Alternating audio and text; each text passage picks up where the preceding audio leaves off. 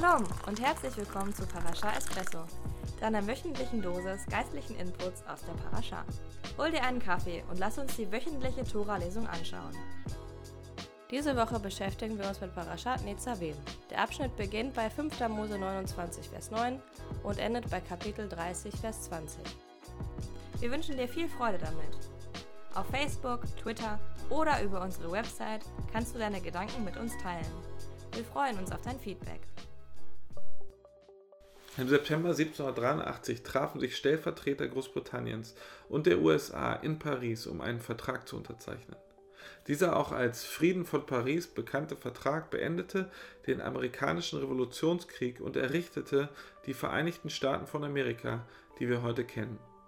Obwohl der Vertrag inzwischen längst durch Vereinbarung neueren Datums ersetzt worden ist, ist Artikel 1, der den Vereinigten Staaten den Status einer freien und souveränen Nation garantiert, auch heute noch in Kraft.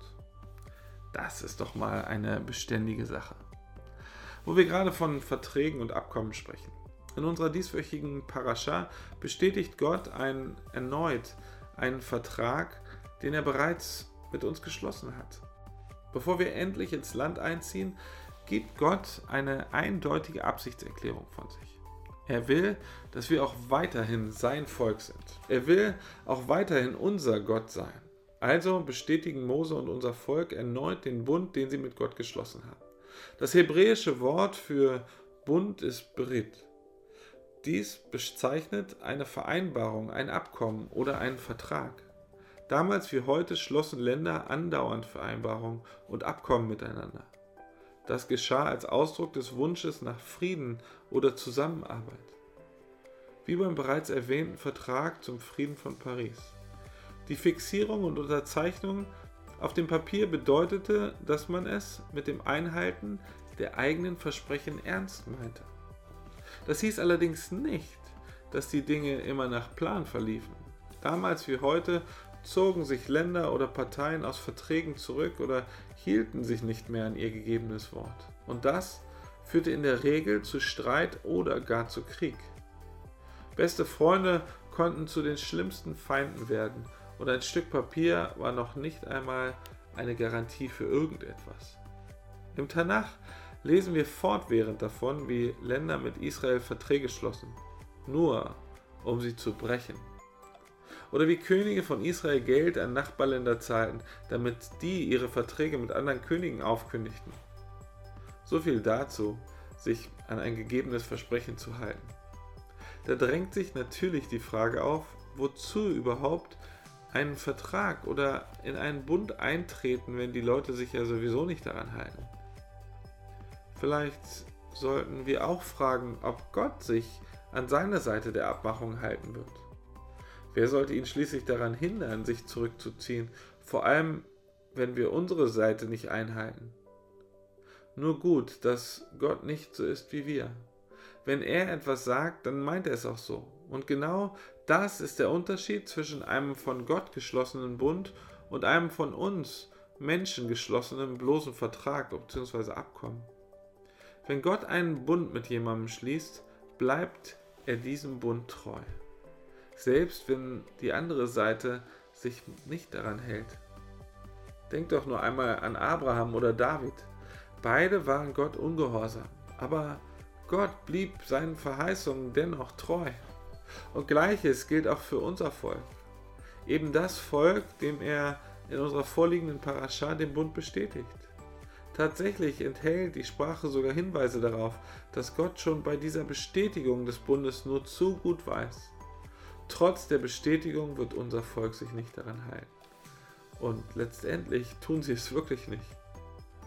Auch wir als ihre Nachkommen tun es nicht. Wir beten lieber andere Götter an, damals welche aus Holz oder Stein. Heute gilt unsere Anbetung dem Erfolg, dem Status, der Unterhaltung oder uns selbst. Wir sind untreu. Wir haben den Bund gebrochen. Doch wie schon einmal gesagt, trotz unserer mangelnden Treue macht Gott seine Verheißung an uns nicht rückgängig. Warum denn nicht? Es würde doch absolut Sinn ergeben, wenn er uns einfach ausradiert und ganz neu anfängt. Oder ein anderes Volk erwählt und mal anderen eine Chance gibt. Aber das tut er nicht. Er liebt uns nämlich. Tatsächlich erklärt er in unserer dieswöchigen Parascha sogar kategorisch, dass wir ihn verlassen werden. Er jedoch seine Verheißung aufrechterhalten und uns zu ihm zurückbringen und uns ein neues Herz schenken wird, damit wir ihn wirklich mit unserem ganzen Sein lieben können. Statt uns wegzuwerfen, befähigt er uns zur Einhaltung seiner Bundesbedingungen. Wie? Durch den Messias Jeschua, den einzigen, der jemals dieser Vereinbarung treu geblieben ist. Durch sein vollkommenes Leben und seinen freiwilligen Tod an unserer Stelle hat der Messias Jeschua uns den Weg gebahnt, damit wir ein neues Herz bekommen können. Ein Herz, das sich danach sehnt, das Gute zu wählen und unseren Schöpfer zu lieben. Wir waren treulos, jawohl. Gott jedoch bleibt treu. Verträge kommen und gehen. Der Friede von Paris war seinerzeit revolutionär. Heute ist er nur noch eine geschichtliche Tatsache. Auch von uns gegebene Versprechen kommen und gehen. Wir versprechen, unseren Freund oder unsere Freundin, unseren Mann bzw. unsere Frau zu lieben und stellen fest, dass wir wieder und wieder unser Wort brechen. Manchmal durch willentliche Entscheidung, manchmal schlicht und einfach, weil wir unser Versprechen gar nicht halten können. Aber weil Gott sein Versprechen hält, kann er uns zu Menschen machen, die ihre Versprechen halten. Selbst dann, wenn es schwer wird. Vielleicht hast du jemanden geheiratet, empfindest aber das Leben mit dieser Person als unerträglich. Vielleicht hast du jemandem Geld geliehen, der es besser nicht erhalten hätte. Vielleicht hast du einen Geschäftsabschluss getätigt und dich nicht daran gehalten. Was auch immer auf dich zutrifft. Gott kann dir helfen.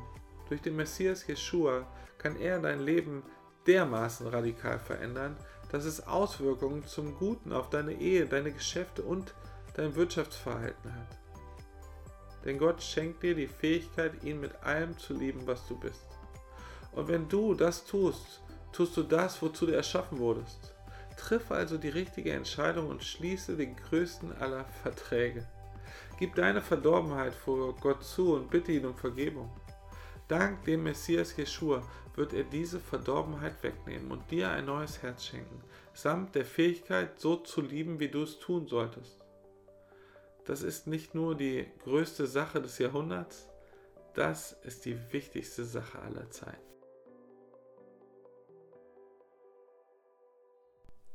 Das war's für diese Folge. Wir hoffen, dass dir unsere Parascha Espresso gefallen hat. Vergiss nicht, uns zu abonnieren, damit du unsere neuesten Folgen nicht verpasst. Wir würden uns freuen, von dir zu hören. Also kontaktiere uns gerne über Facebook, Twitter, YouTube oder über unsere Website judenfürjesus.de.